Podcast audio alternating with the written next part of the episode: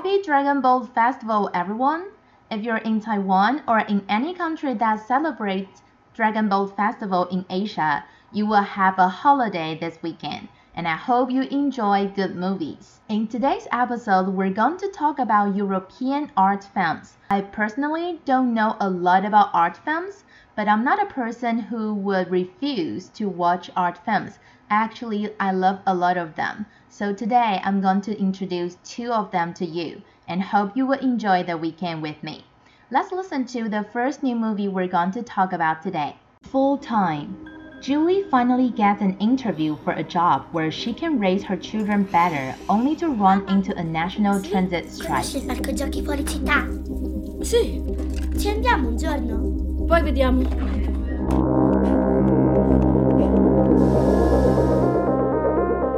The first new movie we're going to talk about today is a French film, Full Time. The introduction was pretty short, but I think it was clear. Basically, it told us what this movie is about. Full Time is starred by one of the best actresses who just won a lot of awards at European film festivals, Laure Calamy. Her Netflix series Call My Agent was really good. And so the awards I mentioned was the one she won in 2021 with Full Time and Call My Agent. So in the introduction, we heard that this mom, Julie, encountered a national transit strike. But actually, this is not the only problem she faces in the film. There's the strike in Paris, her ex husband went missing, her babysitter quit, and she also faces some problems at her job. So, this is a story about a single mom running for life, literally running, because she only has 168 hours. So, it's a movie combining 168 hours in two hours. Actually, the movie is less than one and a half hours. So, within these one and a half hours, it's super exciting. There's no time for you to go to the restroom or look at your watch. And it also shows how busy it is for modern work women when they have multiple identities. Like in this movie, in full time, Julie is also a single mom. That makes her situation even harder. Storytelling is very detailed, very convincing, and I'm pretty sure it's going to be touching for some people. Not only the leading actress is amazing, the director also won Best Director at Venice Film Festival in one of the sections. So he's definitely awesome as well. So if you like French film, or you just want to watch a story about a single mom run for her life, literally run, you can go watch Full Time this weekend. And let's check out another European film. Pina, a tribute to the late German choreographer Pina Bausch, as her dancers perform her most famous creations.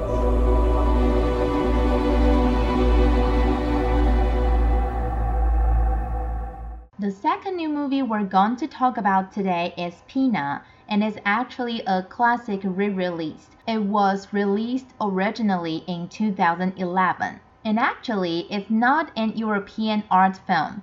It's an European documentary about art. It's directed by director Wim Wenders. While filming this documentary, he brought the dancers out of the theater, changed the streets into stages, and had the dancers dance in every corner in the city. Sounds amazing, doesn't it? Actually, the reason why Wim Wenders filmed this documentary was because he and Pina Bausch were friends. He went to see Pina Bausch perform in 1985 for the very first time, and he was amazed and touched by her performance. They later became friends, and it was the very beginning of this movie. Unfortunately, she was diagnosed with cancer in 2009 and passed away the same year. So, director Wim Wenders never had the chance to make a film with Pina Bausch. But he continuously received a lot of encouragement from everywhere and decided to make this documentary. It was nominated for the Best Documentary at the Oscars Awards, and it was re-released again this year because its 10 year anniversary. So this time, we can watch 2D or 3D version at the same time. Opina was the very first 3D art film to be nominated as Best Documentary at the Oscars Awards. And it also won a lot of other documentary awards in Europe. So, very brilliant work. It included four of the most famous performances of Pina Bausch in this film. And there were also a lot of precious documentary clips of Pina Bausch. There's not only her actual performances, but also her points of view on dancing. She once said that, let's dance, let's dance, otherwise we will be lost. So if you're a fan of Pina Bausch or Wim Wenders, or you just like German documentary or you want to take a look at this German choreographer, Pina would be the best choice for you this weekend. And before we move on to Top 007, let's review what we had from last week first. Top 3 Fantastic Beasts The Secrets of Dumbledore. And the top 2 from last week was Everything Everywhere All at Once. And top 1 Doctor Strange in the Multiverse of Madness. First, we're going to check top 7 to top 4. There isn't any new faces on the chart, but we still need to check it out. Top 5 Sonic the Hedgehog 2. What's happening? Okay, quick version. Robotnik is back. The Roundup. 반장님, 진실의 방으로. 여기를? Top 4 Everything Everywhere All at Once. What's happening? The Bad Guys. We're the bad guys. It's crime time, baby. Shark. We need a distraction. I get to improvise? Fine, please be subtle. As I mentioned, there isn't any new faces on the chart, but let's still talk about them for a little bit. Top 5 There are two movies. The first one is Sonic the Hedgehog 2. I personally think this is very awesome because it has stayed on the chart for, I don't know, 7 or 8 weeks, and it's already out of the theater in Taiwan but I'm pretty sure it's still a hit movie in North America, and that's the reason why it stays on the chart. But even if in the US, it's probably going to leave the theater, so if you're interested, better go check it out soon. The Roundup is a Korean action movie. I would say it's pretty critically acclaimed, but unfortunately, there are many good movies to watch recently so it's not that popular. Therefore, Sam, if you want to watch the roundup, better watch it soon before it leaves the theater. As for top 4, Everything Everywhere All at Once, although it's not leading, it's still an awesome movie to watch. I would say it's the best movie to watch this year before Top Gun was released. So now the best movie of the year 2022 is definitely Top Gun Maverick. And The Bad Guys. It's also out of the theater in Taiwan, but it's still pretty trending in North America.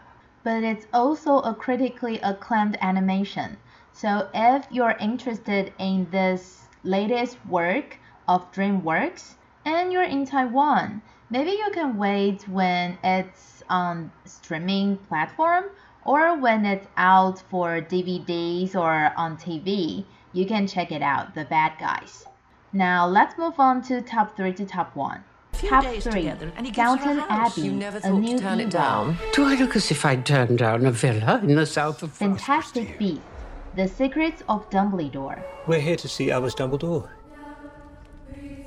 Top 2 Top Gun, Maverick. Captain Pete Maverick Mitchell. Let me be perfectly blunt. Top 1 Doctor Strange in the Multiverse of Madness. I sacrificed everything. And it meant Wow, there are four movies from top 3 to top 1 this week. It's a little bit crowded. And we see that Downton Abbey A New Era is on the chart. It's the new phase, so we're supposed to talk about it. But the thing is, there's no schedule for Downton Abbey A New Era to be released in Taiwan yet. I think it's just because the publisher is still deciding when to release it. So maybe we can talk about it when the time comes. Today I'd like to talk about Top Gun Maverick. I went to see it the day it was released and I cried like a baby. You just feel emotional, you know, if you've seen the first one. After 30 years of wait, you finally can see Maverick on the sky once again. Since it's only out for one week, I'm not going to talk about any spoilers.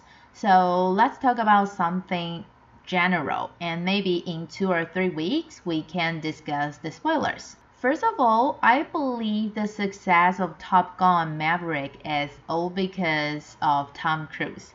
Not saying that the director doesn't get the credit or other new actors don't get the credit, but because Tom Cruise is the core, the key of this movie. He insisted that they need to film on site, and that's the reason why all actors who play pilots in the movie need to take flying courses. And something interesting is that Tom Cruise even promised those young actors, saying that if you are willing to take full flying courses after shooting, he would sponsor them. And actually, only one of them actually took the courses. And oh, because the film was filmed in 2018 and was scheduled to be released in 2019, but it was postponed for some reason to 2020. And as you know, there is the pandemic and that's the reason why we can only see the movie right now. But anyway, the actor who played Hangman actually took the flying courses after shooting, and he got his flying license in 2020. I'm pretty sure Tom Cruise is happy that there's other young actor who would like to learn how to fly just like him. So maybe we will be able to see other movies with flying scenes played by both of them, maybe other cooperation projects. And something interesting is that there's a female pilot in the sequel. It's definitely not because of being politically correct. It's because after 1990s, females started to join US Army and US Navy. So basically the director was just presenting facts. And more about Top Gun Maverick will come if you stay tuned at Screen Scream with me. That's all the time we have for today. I'm Viola. See you next week.